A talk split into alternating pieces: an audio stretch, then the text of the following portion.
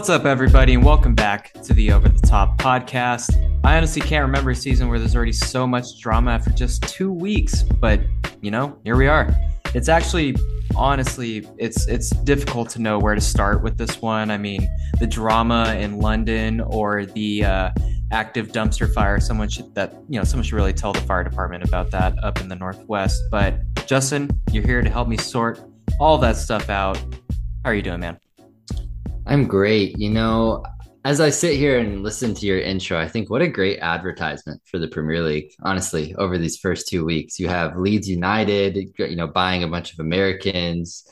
Uh, you have Chelsea with a new American owner going and making news, buying all sorts of players. Of course, they have a marquee American. You have United and what they're going through. Spurs on the ascendancy, and then you know this beautiful game that we had here on Sunday. I mean, my goodness, this managerial uh, battle, if you will. The, this beautiful game that was really, in many ways, not beautiful whatsoever. Uh, you know what I mean? I mean, depends what team little, you're a fan of. Right? No, it involved a little bit of the uh, the dark arts, I guess you could say. Things got heated. Uh, you know, I always associate that with uh, Jose Mourinho. That's probably unfair. Uh-huh.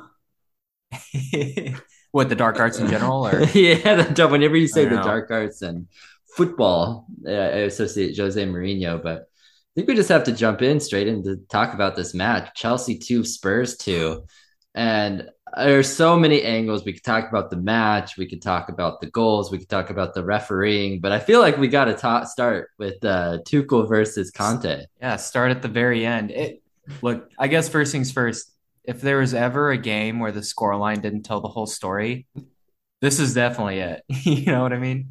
Um, but yeah, no, I think you got to start with the end. And I mean, God, there's there's so much to pick apart about this game where I think maybe it makes sense to talk about Tuchel v Conte first, then the actual match itself, and then some pretty spicy referee decisions or non-decisions, and then I guess big picture. I maybe that makes sense. But uh, yeah, I'm just it. trying to talk myself through this because it's confusing. But yeah, the managers Antonio Conte, Tottenham, Thomas Tuchel, Chelsea uh, have never had any beef before this ever. Um, we're acting like there was no beef in the press conference after the game, but yeah, a lot happened somewhere in between. And uh, I guess for starters, let's just say as soon as the final whistle blew, um, which we'll get into what happened just before that uh, in a second. But as soon as the final whistle blew, this handshake, man, was mm. just the handshake that shook the world. Uh, Thomas Tuchel deciding to grab Antonio Conte's hand or hold on to it because he wasn't happy that Conte apparently didn't look him in the eye when he shook his hand. That's yeah. bad manners. Mama always told me, you know. Yeah, you know those Italian men. No, I'm just kidding. uh, it's like that one. Uh, I'm making that reference because there was this one commentator last year. It said it the South American temperament. Remember that? That was awful. Yeah, I do. Um, uh, but no, I mean. Uh, Conte, I feel like, tell me if I'm crazy, but like, I feel like most managers when they lose or they're pissed off for whatever reason, don't look the other manager in the eye. I actually noticed it in the West Ham when they lost to Nottingham Forest yeah. this week. David Moyes didn't shake uh, Cooper's hand, so I, I, don't. know. I remember Tuchel refusing to shake Sean Dyche's hand last season, so I, I honestly don't really know what Tuchel's talking about. But of course, like uh, I had yeah. to like sit down and think like I'm sure Tuchel's done this because I'm yeah. a prick, you know, it's Tottenham fan. But but yeah, I mean, you know, as soon as Tuchel tries to get buck with Conte, I mean, you know Conte's character, and oh, he's not backing um, down from Conte. That. You know, there's just a screaming match, and Tuchel's much taller, and his like bill of his hat is like at Conte's forehead, and and honestly, like, and they both got red cards after the match from the ref, which we'll get to in a second, but um, honestly, I don't dislike seeing this. I don't dislike it. There, I don't think there was any uh, aggression that really crossed the line. Sure, there's some like shithousery, but these are two managers fighting for their team. And honestly, I loved how after the game, Tuchel especially was like, "Oh, it's nothing. It's just between me and the manager, and we don't have any issues." And you know, Conte said the same, and I, I kind of love that.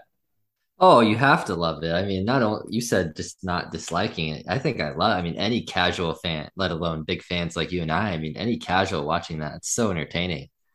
I mean, just to not even just the entertainment of the fight aspect, which you I'll ask you who you'll take in a second in that fight, but just think about managers that give a shit and want their teams to win and are so passionate about the game and tact you know there's not only like this you know battle between the managers but on the pitch as well and we'll get into the tactics in a second but i think brilliant tactics by both managers yeah. throughout this game and so uh, it's just refreshing after yeah. seeing some of the other primetime teams which we'll get to that like One, people or players or mm-hmm. managers that just truly give a shit yeah 100% and honestly like i'll talk about the game more in a second but this one actually, as a Spurs fan, I'll say I think Tuchel won the, the tactical battle. I thought Tuchel was excellent on the day. Mm-hmm. Um, obviously, he'll feel very unlucky, but it wasn't just it wasn't just, and that's like the understatement of the century. But it wasn't just his handshake though. It all started with, uh, I think it started with Conte deciding to. I don't know if he actively was celebrating Spurs' first goal in Tuchel's face or if he was celebrating with someone behind, like some fans behind him. I honestly don't know, but it looked like he was getting all up in Tuchel's face. They both get yellow cards and they're not very happy, but people forget after Chelsea's second goal, Tuchel decides to get out of his touchline, which, if we're going by the book, it's yellow card. People did you see Conte's Instagram post after the game? okay, the first time when I've ever seen a manager throw shade on social media on an Instagram story but no, it was fun banter. Just he posted a picture of Tuchel running on the timeline and said something like, "You're lucky I didn't see you because a trip would have been worth it" or something like that. yeah. and, and, then he posts some emojis where it's like laughing and you know, so it's it's joke. It's it's a ban. It's just banter. But um, yeah, they were heated all game, man. More than the. I mean, the players on the pitch were heated, but at the end of the game, like the players were trying to just separate these two mm. managers who are like frothing at the mouth. yeah.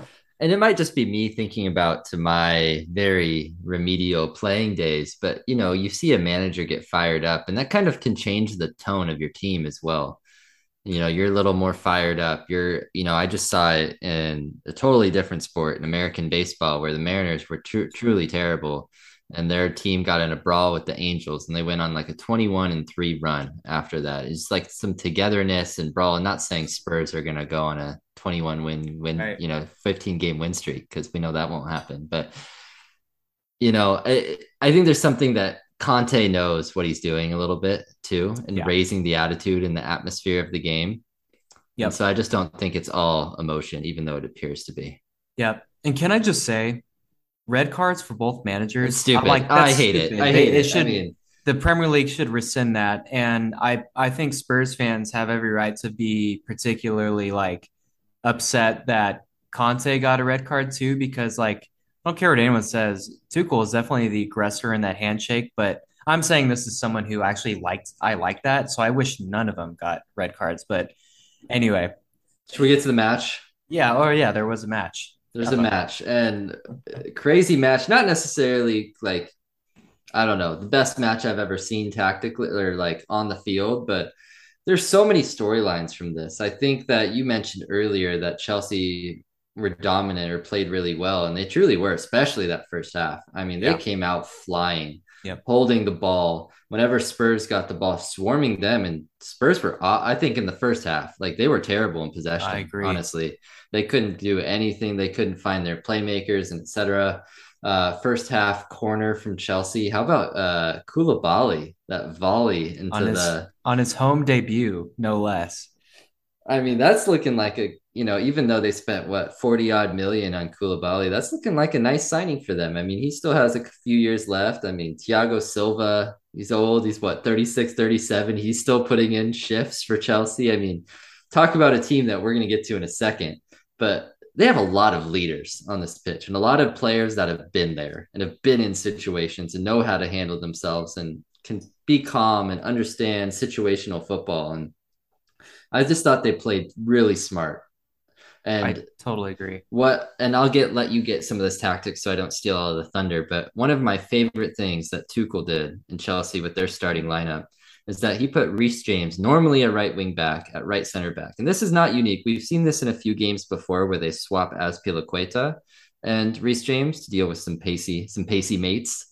But not only did Reece James play, but Ruben Loftus Cheek played at right wing back, which was mm-hmm. odd when I saw the team sheet. I was like, mm, maybe they're not playing a five in the back but they certainly did. And Ruben Loftus Cheek played almost in that Manchester City style right back where he got forward but almost inverted and really suffocated Spurs, especially in the first half. 100%. I mean, the center mids and and I I really rate Højbjerg and Bentancur not as like world class, but I really like their as a center mid. Like I respect what they do, but they couldn't get anything going. No. I mean, and it was all be and I would say, I think some Spurs fans on social media saying like, "Oh, Spurs are shit," this and that. I think that's kind of an overstatement. I don't think they were great. I just think Chelsea's press, specifically in the middle of the pitch, was just like sublime. They completely mm-hmm. suffocated them. And this is a team. I, I think it was Jorginho and Kanté and I thought Kanté had an unbelievable game, and it's really sad that he went down with a pretty mm-hmm. bad looking uh, an, another like hammy injury, but I thought he was sublime. But Loftus Cheek totally got up there in the middle of the pitch, and you're so right about you know like I don't know if someone was man marking Kulusevski, but Reece James was definitely on Son. Son was invisible. Kulusevski tried things, but like he was also being suffocated. So the Chelsea press was just like spot on. And you know, we haven't seen Cucurella start a game yet for Chelsea. I thought he showed so the quality that he had. Nothing glaring, but just the yeah. little touches and the movement that he has. That's going to be I mean, a two-headed monster. I mean, he might start. I think he'll start over Ben Chilwell. I mean, Ben first, Chilwell will still get games too. So. First goal was Cucurella to Koulibaly, new signings, uh, yeah. working like a trick. You know. Yeah, I mean, Chelsea and new signings seem to be synonymous over the years, but Spurs clawed their way back, Kyle. They did somehow, even though like you know the Chelsea's great Chelsea's great pressing and possession like um, definitely continued through the beginning of the second half, but there started to be this really interesting tactical battle that led to the rest of the goals for the rest of the game. Honestly, mm-hmm. uh, Conte bringing on uh, Richarlison and Perisic. Rich, he brought on Richarlison for I think Sessegnon Right. And that was early. That was like 56th minute or something, very early. So at the same time on the pitch, Son, Kane, Richarlison, Kulusevski, and Perisic, who's normally like a could be in a front three, and that like really he didn't come like, on until the 80th minute though. Perisic. Oh, that's that's true. That's true. Yeah. So at the very end, but um, but for that while, they basically had the four pure attackers, and even though Chelsea were still totally dominating, I think just the fact that Richarlison he did the most for someone who didn't really do much in the game, if that makes sense, because his energy and pressing literally just forced the game like a little bit closer into Chelsea's half of the field, which is interesting. And um, it immediately raised the intensity. But Spurs did find a way back through. Uh, well, we'll get through the ref we'll decisions. Get to that. We'll get there, but um, uh, Højbjerg with a beautifully placed dagger in the bottom mm-hmm. bottom corner, and Meanwhile, Spurs were looking very, very vulnerable this whole time as they pushed higher, which led to, of course, the second goal where they were wide open and Reece James just had all the day, all, all the light in the world to basically like, you know, slot it where he wanted. So it was Reece James. Reece James very good in this game. Not only locking down Son for you know however long, eighty minutes that Son was in the game, but also you know getting forward and providing that he provided like three minutes before this, a oh, beautiful ball to Kai Havertz, Havertz that yeah. Havertz put wide. But I mean, he's a really good player, and man he's only going to get a little better too. He's man of the match, definitely. And what he's 22 years old, so I think he has a bit more to his game than Trent. But Trent's delivery, if we're talking like England world class right wing backs, like Trent's delivery is just next level. But we saw Reece James with that chance for Havertz. He's definitely got it in the bag. But um, yeah, so we're at what two one with uh, Chelsea at 80 minutes. Chelsea fully deserving it, but Spurs bring on Perisic, new set piece taker uh-huh. on corner kicks. First one he takes with his right foot, And then the next two, he takes with his left foot. Isn't that insane, by the way? Like me, left foot inept, like taking corners consistent with my like I couldn't It's like wild. it's lucky if I can get a good cross in with my left Yep. foot alone. And That's in just both, impressive.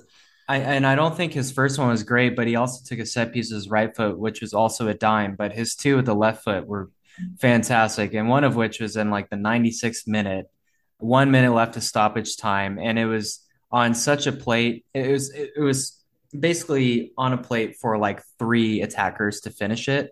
And just scenes, you know, some will say Spurs celebrated like it was a winner because it, it felt like a winner. Let's be honest. But Yeah. yeah, I know. I know. I mean, we know Spurs' record at Stamford Bridge, like one win in the last 35 games or something. And that's not an exaggeration. That's in all Yeah. competitions. And the last win was 2018, I think. And before that, it was like you dig Man. back into the 80s or something. Seriously. Yeah, so I mean, this is a great result for Spurs at the end of the day. I mean, you take a a draw at Stamford Bridge, and we said all the you know all along that Chelsea looked like the better team. They were really good in the midfield, all this stuff. But this is a game that Spurs lose most years, and Always. without Conte, it's a mentality. They didn't give up. They pressed. Conte switched his tactics. You know, loosened the the strangulation that Chelsea had on them, and that opened the door for more opportunities. Um, and actually, this is a, the most surprising stat of the game. If you look at look at everything, XG wasn't that far off, and Spurs had more shots on target than Chelsea. Yeah. And then you can say Chelsea definitely had the better chances because they did. They missed some sitter, not sitters, but they missed Well, some good chances. But That's what's so weird about this game. Like, you know, Ch- look, no one will doubt Chelsea totally dominated this game. Like, I was so impressed with Chelsea, but they didn't cause Spurs as many issues as their possession warranted. You know what I mean? Because, like, they pretty much had five chances. And I know that's like not a small amount, but Lloris made one save. They scored two goals. Havertz really missed that sitter. Like, let's be honest. should have put it on target for Havertz sure. missed Yeah. a sitter. Kane missed a sitter. And then I think uh, Sterling also Sterling had had a, a, chance. really good chance. Yes. And then there was another one in the first half before. Actually, no. Yeah, that was it. Yeah, of their like really good opportunities. So it kind of is reflected in the XG, but let's not get it twisted, dude. I mean, like Spurs hardly were in the game. They were better for like five or maybe 10 minutes of the game, if that. But um, Spurs were able to go back into their sort of counterattacking way. So, um, if anything, this showed Spurs still have a lot, a long way to go to like reach the level of the top three. But I saw a ton of character. This is my least favorite ground to go to. I hate going to Chelsea. They just have our number. They're a bogeyman team. And I'll take a draw all day at Stamford Bridge. This is one of the most difficult games on the entire calendar. So I'll take it. Absolutely, you take it. I mean, it's a great result for any team to go into Stamford Bridge and get a draw. And you know, even if you don't play your best and you get a result, that's that's character defining. And then Spurs will take something from this and be motivated. So it's great for them. You know, the match, the managers, that wasn't the only headline. Those were those weren't the only headlines from this match. And unfortunately, the referee made his way into the headlines, Kyle. Um, God. Yeah. we have two major and there's uh, two parts in this first one but two major decisions Yep. or non-decisions as you alluded to that he made both on spurs goals coincidentally I lucked out this time. uh on spurs' first goal there was a foul i think Bentancur on kai havertz um where he kind of slid from behind it's questionable if he got the ball first or not, but watching that in live time, I would say 98% of people thought that was a foul. Bentancur himself. Bentancur thought it was a foul. Yeah. Yeah. Yeah. Um, but I will say a couple of minutes go by between that and the ball hitting the back of the net for Højbjerg. So, in my opinion, from this this foul alone, going um, and disallowing Højbjerg's goal is too much of time, even though I agree that it is a foul. Mhm. Yeah. There's the other part of this one was that Richarlison was in an offside position when Højbjerg struck the shot and it beat uh, Mendy.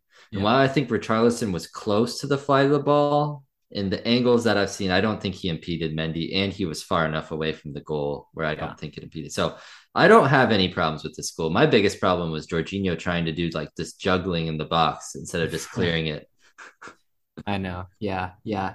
Uh, well, I mean, I maybe it's because I have a vendetta against the offside when you're in the fly to the in in the goalkeeper's line of sight. I I hate that rule. It's so stupid. Unless it's egregious, I I think pulling goals back for that is incredibly harsh. But I'm not a goalkeeper, so I don't know what I'm talking about. But uh, I so I have no issues with that. But I I uh, I'm with you, man. I I definitely thought Bentancur fouled Havertz at the very beginning, and it should have been called a foul right there at the beginning. Um, but what's weird about it is as time has gone on and as people have watched the highlights, I feel like there are more people that are becoming like, well, he did kind of get the ball and it did, but and and I'm like somewhere on that level, but he also takes the man out while getting the ball. But he does get the ball. But honestly, when that happens just in the league, nine times out of ten it's called a foul. So I accept that, like, and I still think it probably should have been a foul. The second one, though, Mm. This one's really interesting because this in the 95th minute on I don't know if it was during the play or after the play, but we're in the 95th minute before Spurs uh, score the equalizing goal, and there's a corner kick. And again, I don't remember when it happened, but Christian Romero, the skull crusher, the master of the dark arts, Tottenham's new shithouser, um, just was, you know, looking for things to do and havoc he could wreak and saw Goldilocks, Mr. Uh, Marc Cucurella with his beautiful flowing locks. Uh, just was an easy target and uh, goes up behind his back and yanks his hair down, which, let's be honest, I, I think that's a red card offense. Justin, I don't know about you. I mean, I know you're not like really harming someone, but there's like a sportsmanship and like a uh, I, I don't know. I mean, maybe it's weird because there's not actually any rules about whether or not that's a red card because we haven't had to decide before. But to me, that's a red card offense. But I, I don't think it happened during the play. So I think Spurs' second corner to score the goal would go on anyway. But I actually don't remember when So it the se- happened. yeah, so the sequence was Spurs had two corners, right? There was the first one that Davies, I think it was Davies, that forced Mendy to save it, and then Yeah, they retook. Yep. Um, so it was on the it was on the first corner when Davies headed it, and so man, I, I I think I think it was before the play. one. I think it was before the play, so they would have taken the corner anyway. But yeah, for Yeah, me, Kyle, it's a red card. Um, I think the. Premier League actually used a hair pulling example for like egregious and violent play. I forget the rule they call it. It's not specifically like a hair Yeah. rule, but like Mhm. they use that for like egregious and violent play or whatever they call it. And so yeah, it looked it looked didn't look accidental for sure. No. And and it's a weird one because uh I think the Premier League can only retroactively punish someone if it wasn't reviewed by VAR. This was reviewed by VAR, so I actually don't think Romero's going to be punished, which is kind of insane to me. But Oh, I don't understand. Yeah, I think it was too. Yeah, Mike Dean, the fourth yeah. or the VAR ref, I think, or was he fourth official? He might have been fourth official. Never I mind. thought Romero was going to be tossed. I was so sure of it. And guess what? He didn't. This is the craziest stat of the game, maybe. Christian Romero caused zero fouls all game. official. Yeah, Yeah, I mean, it just hates. It, it- you know, it sucks. There's definitely some wrong calls in this game. Um, it sucks that when the referee puts himself in this position where they're called, you know, you know, they're Spurs fans or yeah. whatever, you know, the banter is, but it was some bad refereeing. But at the end of the day, you know, Chelsea looked great. Spurs showed resilience, and I think both these teams will be up there in the table, very close together, and for those third, fourth, maybe fifth if Arsenal keeps going spots. We've been avoiding it for a while. Do we? Do we? Do we go on to I mean, we got. To. I mean, we spent 20 minutes on the on Spurs Well, it was the Chelsea, and and best game. It was the best game. hopefully we don't spend 20 minutes on this sad, sad story. Uh, Brentford going to Manchester United. Or sorry, it was It at was at the community stadium. Yeah. Um, you know, we're we're a positive podcast here, Justin. We we like to we like to advertise the Premier League as like a a, a great and beautiful and chaotic uh thing. So Mm. we we got to give credit where credit is due first to Brentford Football Club. Um, you know, they hosted a little team called Manchester United. Tiny team. Yeah. And Justin, it was 4 0 at halftime. Brentford, in Brentford's favor. Manchester United, just absolutely embarrassing. Brentford just played them completely off the park. Brentford's largest top flight win since 1938, Justin. I mean, it was a historic day. It was a shocking morning. I mean, I, I think both of us were just, I know we were messing each other, but I was just in complete shock. No matter how much enjoyment I get out of watching United, like just completely, you know, shit the bed like this, I couldn't believe it. I couldn't believe it either. I mean, I was thinking, yeah, United might suck. They they'll get a draw out of this game or something and one point out of two games. But no, I mean, after playing Brighton and Brentford, two like pretty mid-table teams. First one at home, getting kind of shellacked by Brighton, well organized side, and even better organized this time against Brentford. I mean, let's talk about just the togetherness of Brentford first. I mean, the pressing was suffocating Yep. They clearly had a game plan to target, you know, Christian Eriksen in the deep line playmaker role, David De Gea to pressure him to make bad mistakes. And that whole back line was just under siege. Um, the effort, I feel like they were the first to all of the 50 50 balls, especially in the first half oh, yeah. alone. I mean, everywhere. Ben Mee's goal for the third goal. I mean, first one to it, getting his head on it. I mean, just oh, who's Brentford's right back? He was like beating Rashford to the ball all the time. Um, yeah, it's that new young Scottish guy who looks really good, by the way. Hickey, I think is his name. Yes, I think you're right. He looked pretty good in this game mm-hmm. too. And then uh, Rico Henry on the other side looked yeah. good as well. And so just all the players, how organized they were with that back five. I mean, they couldn't find any room to move to to maneuver. Yeah. Ronaldo just felt like he was on an island the entire game because he didn't get the ball. I thought mm-hmm. Bruno was terrible. Yeah. Um, I'm talking about United.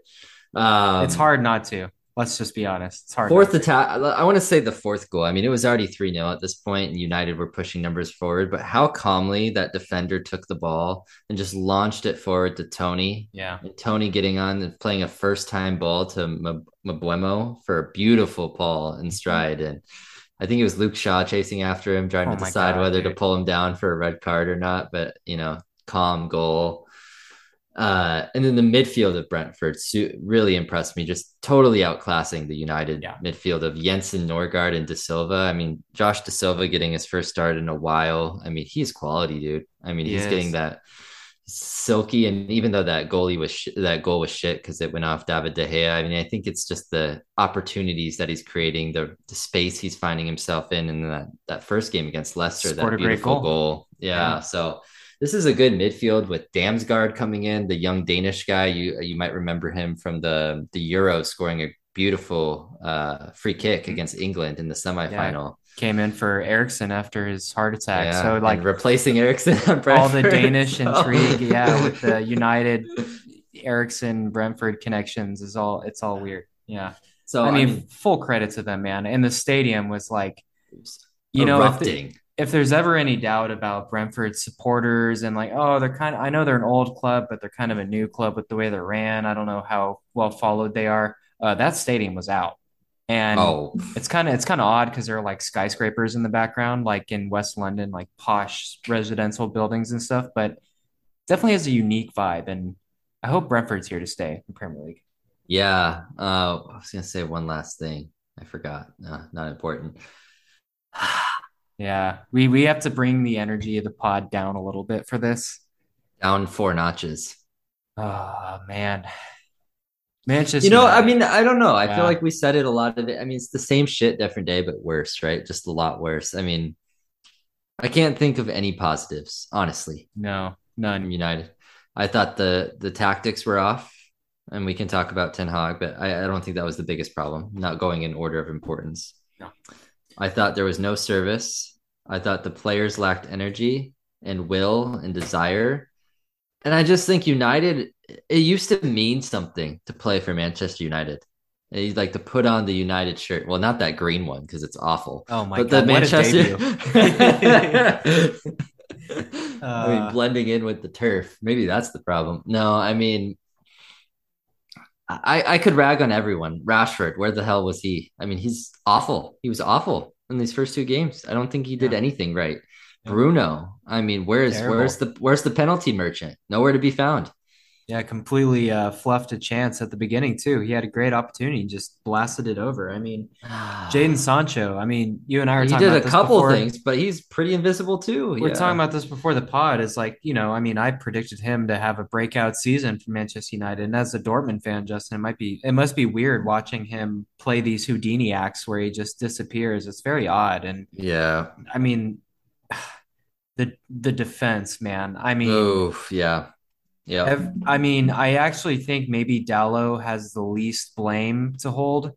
I thought particularly Luke Shaw and Harry Maguire, I thought were just like embarrassing. Um, and I know Yeah. I know Brentford's fourth goal was really nice, but both of them, what they did on that, like, why is Harry Maguire leaving that much space for Toney? And he just like he's so high, he's not even paying attention to what's behind him. And then Luke Shaw also is just like so slow or so hesitant and just makes a joke of an effort to kind of stop. It wasn't really much effort to stop Mbeumo, I think it was. And then, you know, on top of that, Lisandro Martinez, big money center back, um, he looked really he didn't have a chance at that header at the third goal. And I mean, De. Gea is is not uh very commanding of his box anyway, but like Sandro Martinez just got bodied for that. And all these fears of like, can a short center back do in the Premier League, blah, blah, blah, which as a short guy, I kind of take personal offense to. And I'm like, you know, Fabio Cannavaro was a Yeah. Ballon d'Or winner, let's not forget, and mm-hmm. he was short, but yeah, it wasn't a good look. I'm not I'm not going to sit here and say after two games you could blame all the new players or blame Ten Hag, but like man, watching this start for Ten Hag and this team, there's ever an example of why decision making from the very top of a club matters, th- this is your example. I mean, Mhm.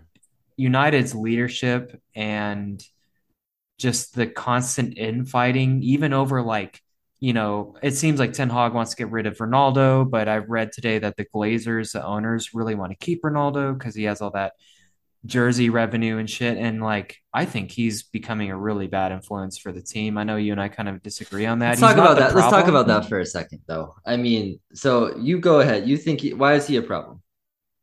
I, I well, I, I want to be very clear. I don't think he is the problem, and I think it's embarrassing that people were blaming United's pad form on Ronaldo last year. He saved their bacon, like he saved their ass, Mhm. and I think Ronaldo, like his mentality is next level. I have zero doubts about how hard he tries, zero doubts about the quality, zero. But this is, you know, Maguire is a captain, but he does not act like a captain. Period. And with the new Manchester United new manager, you need leaders on that team. And there's only one leader in this whole squad, and it's Cristiano Ronaldo. And his, I'm sorry, man, but his body language has just been horrible. Beyond the interviews in the press that he wants to leave, and he reiterated it after this game. But like his body language on the pitch, his reaction to ever being subbed or not starting the first game, it's just it's terrible. And I guess I'm just really surprised Ronaldo's doing this and like disappointed in a way. And I'm even more surprised that a lot of United fans and the media, you name it, are giving him, in my opinion, a total pass. I basically, it's not his fault, but I think he definitely has some blame to share. My take on it is that he asked for a move and he saw this shitstorm coming, honestly. The lack of signings, the lack of ambition from the United board. And I've read the opposite that Ten Hag wants him to stay, um, but he wants to leave. Nothing about that. I haven't read the board rev. I mean, I don't doubt it because I mean, United's board is essentially all about, all about top money. line revenue, Yeah. um, not necessarily net profit because winning kind of a you know, winning helps with that. But I mean, I don't know when you when you give when you see that team and you have a Scott McTominay coming on at halftime, and you see a Fred starting, and you see Harry Maguire as your captain, and you've asked for a leave and the club are resistant to do so, I think it's hard for a player to come in and give his all. And to be fair to Ronaldo, still after 2-0 this game, he was clapping, doing like the the let's go, like the circles with his hands, like come on, get going. But when you see some of the shit form from the midfields and the defense, I think it's a little hard. And yes, he totally could have been more positive in this game for sure.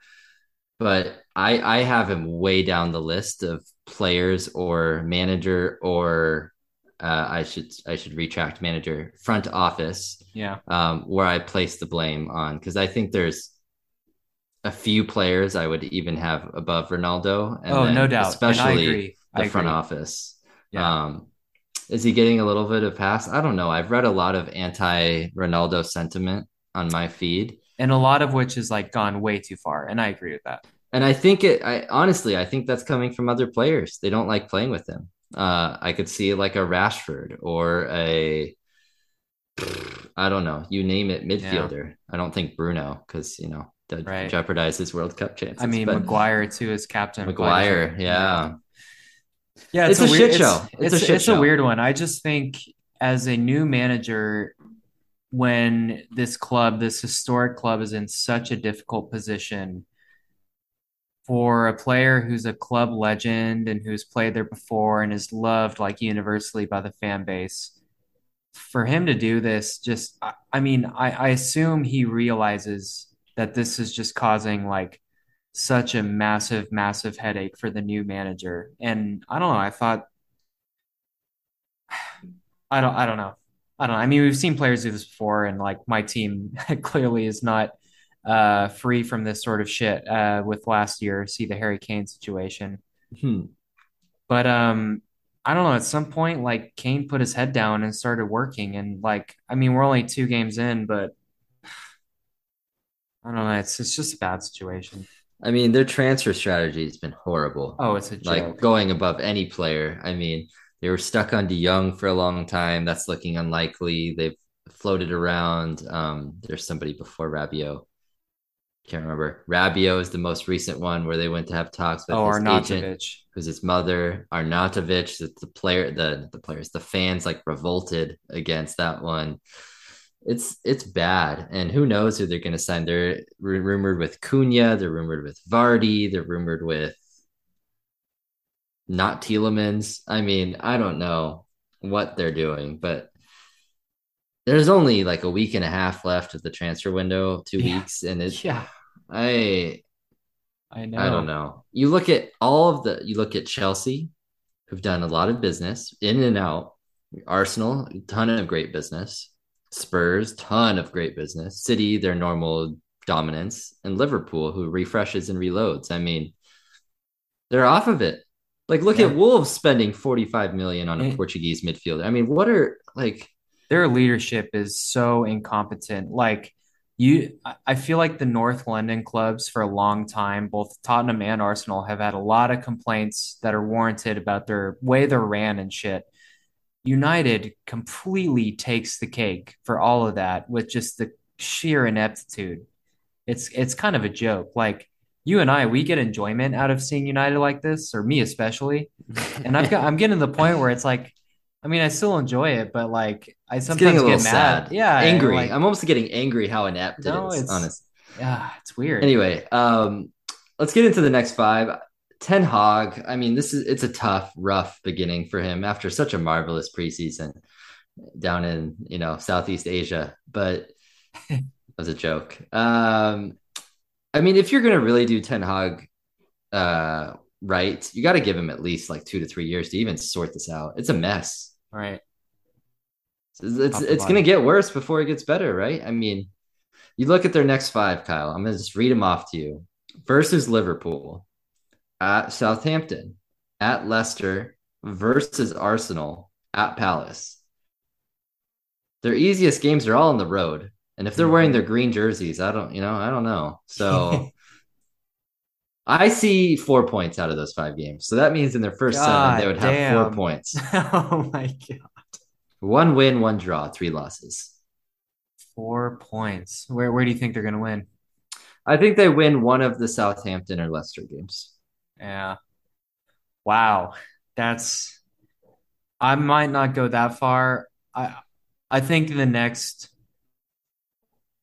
Liverpool game. Oh my God. Like they could pull an Arsenal and go three games without winning or And without they don't have a goal from open. I mean, they have an own goal on there that who that they scored Right. against uh, Brighton, but they don't have somebody that scored a goal yet.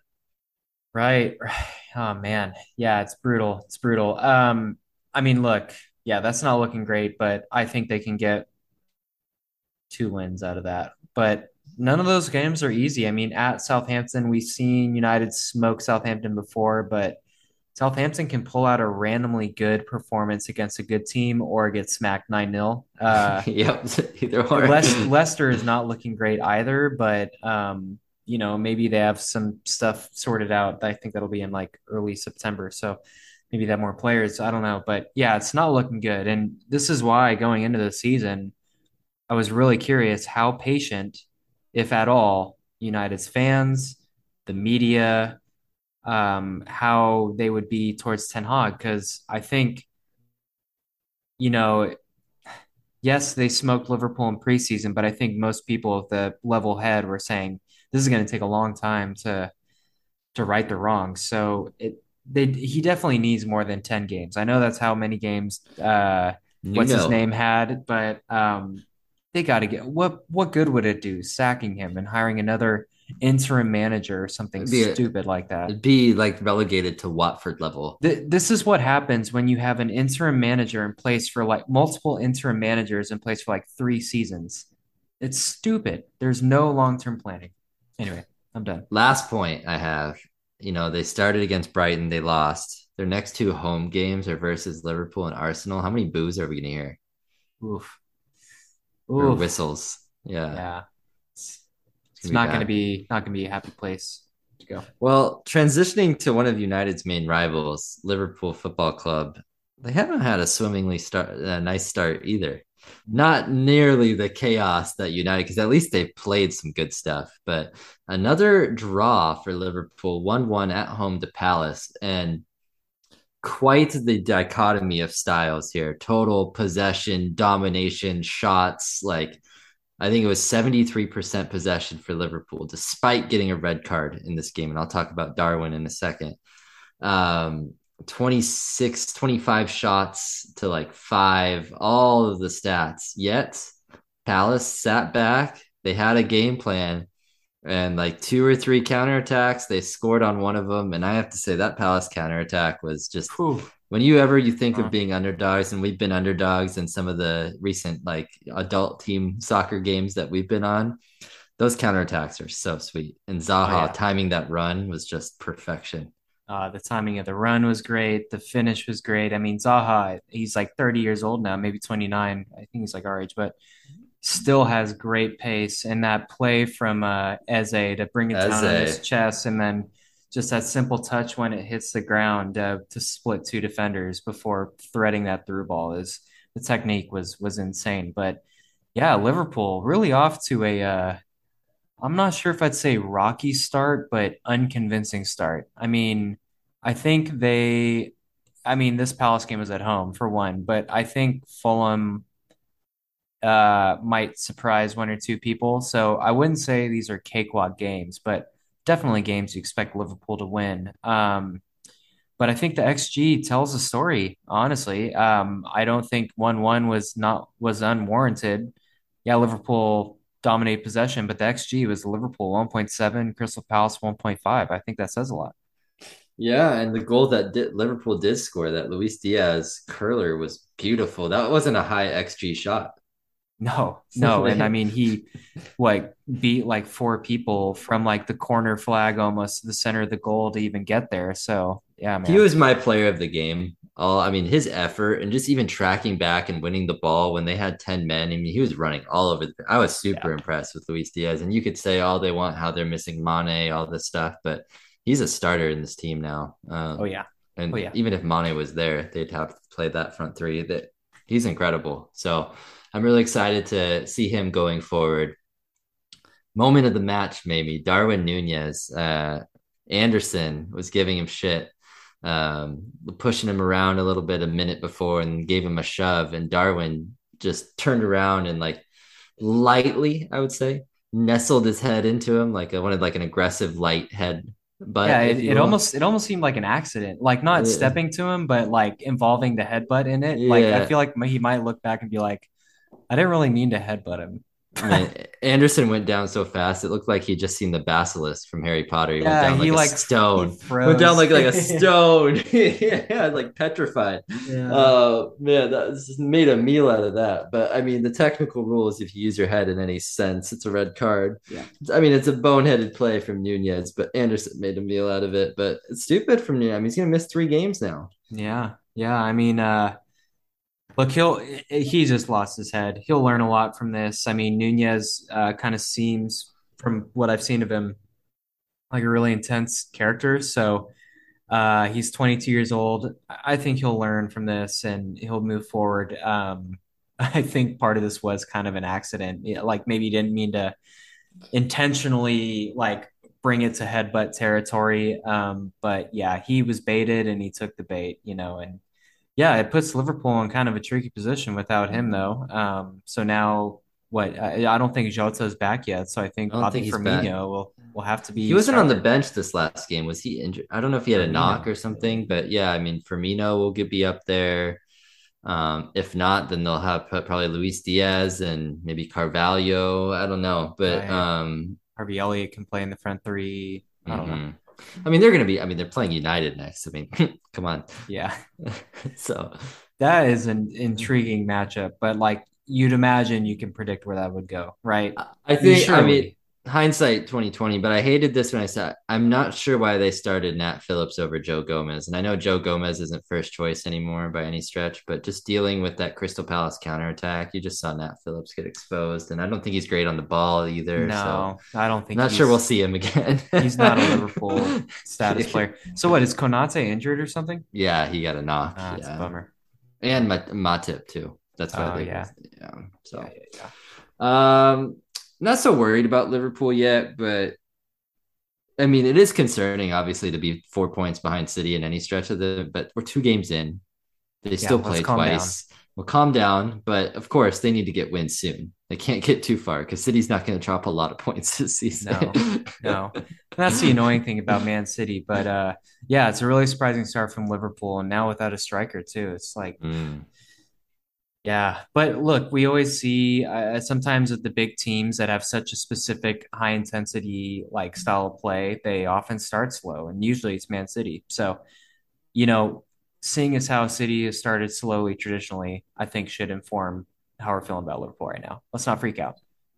So, a team that just lost their striker to a team that has found theirs, Gabriel Jesus in Arsenal. I mean, what a performance! totally dismantling it, dismantling and discombobulating Leicester four to two. And Gabby Jesus, two goals, two assists, and that chip for that goal. Oh my god. MVP of the weekend, easy. Oh yeah. Not even we don't even have to have a segment for our player no. of the week because this is no. this is easy. That first little chip goal where uh there's no run like the ball is stopped dead. He's in the 18 yard box, a little bit to the left of the six yard box, and you know, the ball is still and he, you know, pulls his leg back with no back lift just to sort of like chip it and bend it into the far corner is just is beautiful. I think it might have taken a little deflection off of the Les- Leicester defender, but like, come on, let's let's give Gabby Jesus credit that he deserves. Um, two goals, two assists. I mean, backing up his preseason form. Now you got to. I mean, again, we don't want to have a week two overreaction, but I think a lot of people's prediction that he'll be kind of up there in the golden boot race. I don't think it's that crazy. Um, I mean, I, again, we don't know how over the course of season how much of a goal scorer he is. That's my doubt about him.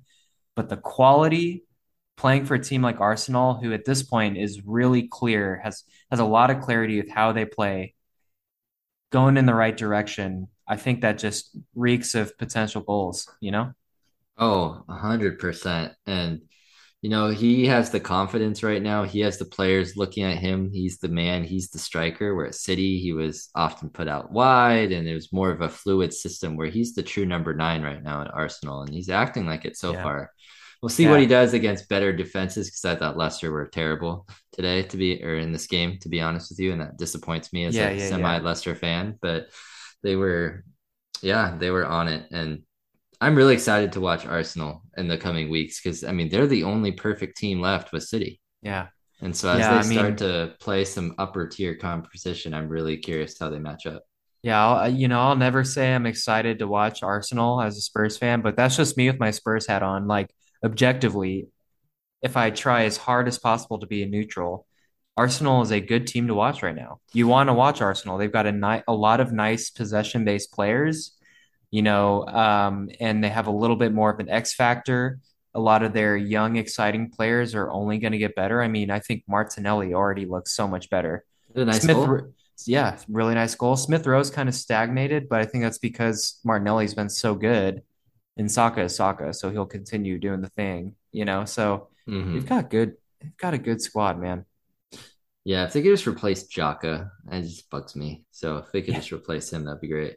Uh, Saliba with an unfortunate own goal, but I still think he's quality, and that's going to be great for them. Oh, real quick on the Saliba own goal, how different is the atmosphere around Arsenal, both the fans and the team, that after Saliba scores that own goal, the crowd almost like cheers for him. Like, Yeah, just imagine that happening a, like two years year ago. ago, or even a Oh my year ago at this God, it would have Yeah. been full blown meltdown. But I think that says a lot about not just the players were coming to like support him and G him back up, but the fans mostly being positive Arsenal fans, you know. You see them maturing a little bit.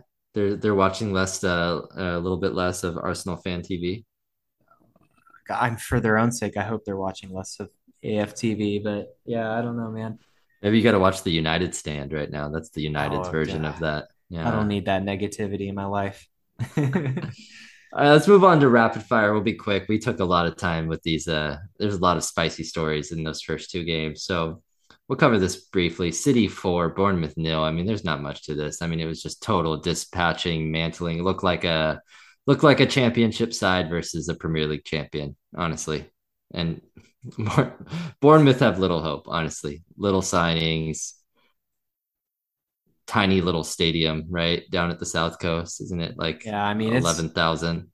I mean they're the least quote unquote Premier League club in the Premier League, but again, this is this is a hard It's a to hard game at City it's a hard team to judge off of and when De Bruyne scores a goal like he did, which I know there was maybe debatably better goals after the, this weekend.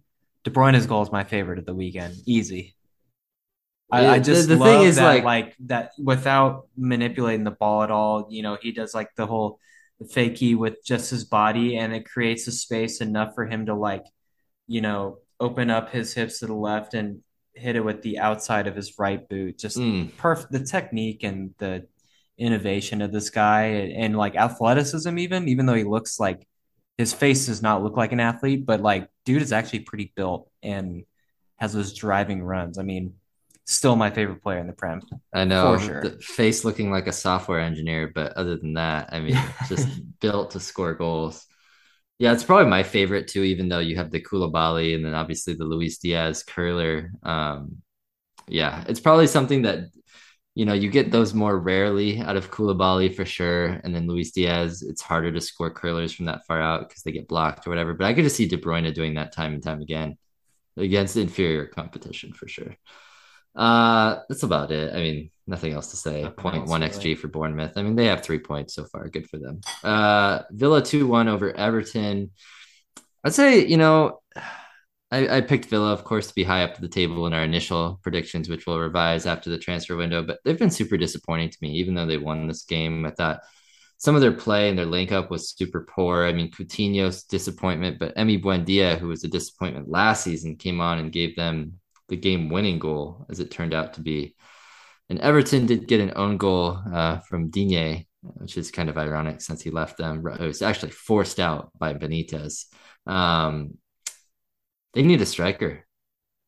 They need, I mean, they need a lot. They need a lot, and they're getting some players. I mean, Onana has just got on. They signed a couple Looks like a good player, by the way. Yeah, I Like mean, he he was by far their best player when he came on. Onana I'd never seen him before, but we know Lille is one of the the really heavily factories. Yeah, Yeah. they're heavily uh they've always got scouts at their games, kind of like Rennes, you know, in the French hmm league. They're always being watched. Yeah, totally. And so, yeah, I mean, better days ahead maybe for Everton, but it's gonna be a tough season. Villa's a weird one though. I mean, uh might be a little uh for foreshadowing for our uh looking back at our week one overreactions, but one of them, Steven Gerrard will be sacked this season. And Gerrard.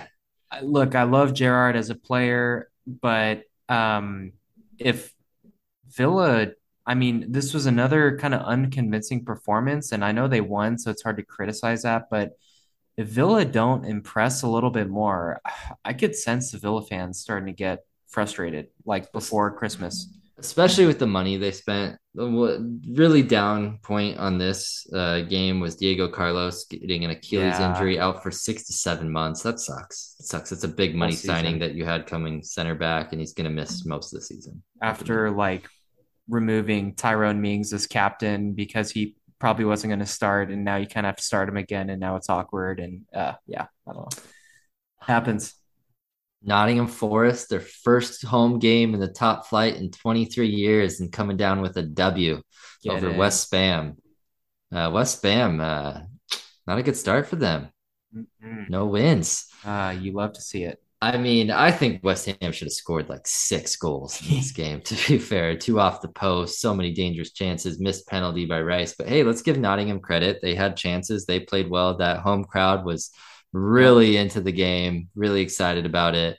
And, you know, what's that? I can't pronounce his name, but the new striker, one of their new strikers, Awoniyi, just being there at the right time, kind of didn't know much about the Lingard chance, but, you know, bungled it home. And so, Mhm. You know, played good defense. Steve Cooper, former Swansea legend manager, you know, appointed last year, got him promoted, and I think he can do some good stuff. Yeah, I Uh, mean, the, sorry, go ahead. no, no, no. I, I was just gonna say that Newcastle, or not Newcastle, uh, Nottingham, they have an interesting situation. Whereas Bournemouth didn't buy many players, I think Nottingham's bought like a whole new squad. By with all these players they're rumored with or that are coming in right now, Yeah. it's gonna be crazy what this team looks like even in a month. Yeah, it is kind of odd. But a lot of that, like last season, from what I understand, they had a ton of loan players because they started off so poorly. So Right. with this guy, uh, Cooper coming, Stephen Cooper, Michael Cooper, what is it? You know, what's the Uh, I'm blanking. name? I'm blanking. Something Cooper. Cooper. Steve Cooper sounds right, but Steve Cooper, I think. Yeah, I think he uh, like came in and kind of like quickly was like, we need player here, here, here. So we got a bunch of loan players. So I think that's why maybe they were so light. But what I will say about Forest is even though it seems like they kind of lack Premier League quality, I've noticed even though they haven't, they've only scored what one goal in these two games.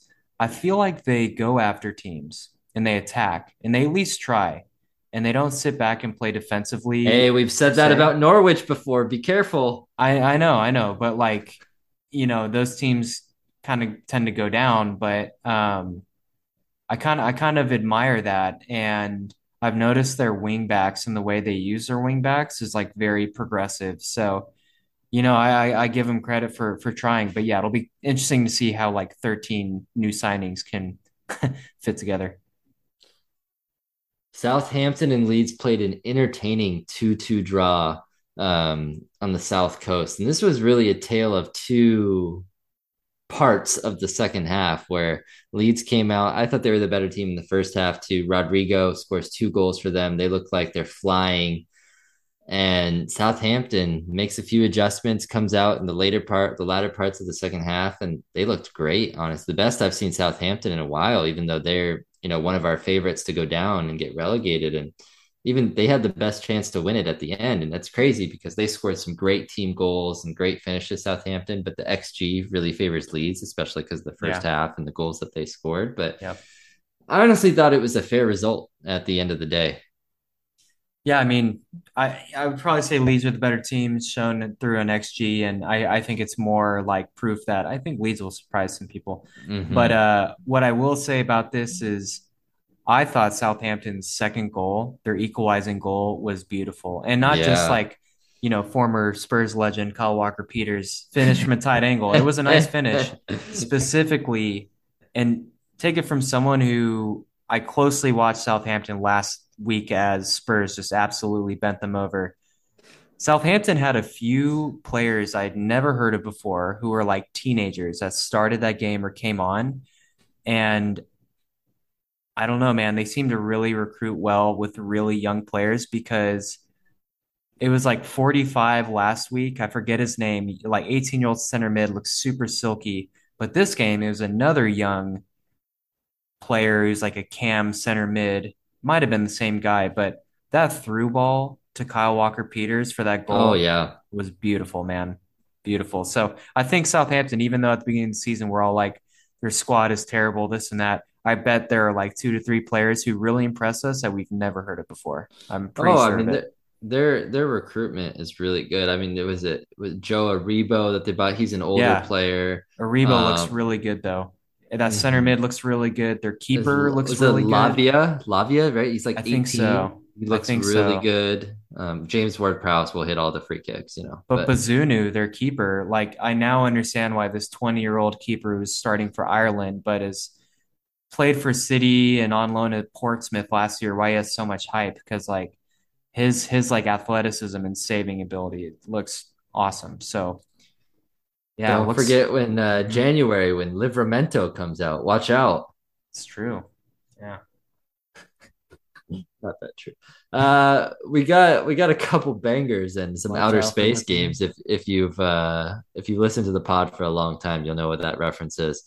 Wolves and Fulham nil nil, and you know we called him less of a sausage uh, last week when he got back to form and had a brace against Liverpool, but this week he was a McGriddle.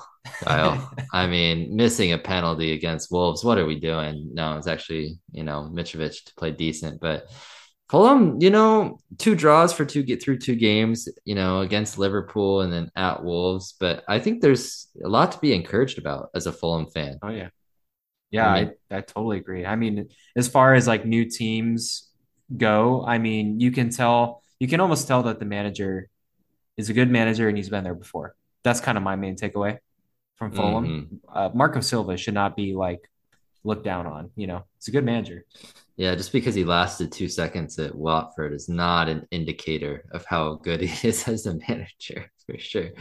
Uh, and then the other nil-nil game, Brighton against Newcastle. I mean, both these teams looked really good. Week one, Brighton over United and Newcastle over Nottingham Forest, but it's just kind of a dud. Brighton definitely had the way more chances than Newcastle. Newcastle just didn't look like they were going to do anything this game which is odd, but they got a point, and both these teams sitting at four points through two games. Yeah, I'm blasted in outer space. That's all I know. Mm, hmm Well, that's it. I mean, that was all the action. Normally we have a segment, but norm because this went so long, I feel like we can just cover transfers next week. You say that, but our podcast goes like maybe an hour, about an hour, and I'm seeing other podcasts go, uh, some of which uh, are friends of ours. Uh, I won't name names, but two hours long. I mean, that's crazy. If That's I get any hate mail for that, I apologize in advance. Like I got you beer. Don't worry. You know who you are.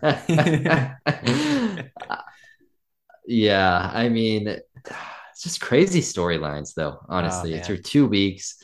Next week, we've got the capper on, I believe it's another Monday night game for Liverpool. Liverpool against United on a Monday. So uh, we won't be recording Sunday because we're going to wait for that game. I promise you that. Uh, what else do we got this week? I think that's the only like marquee game next week.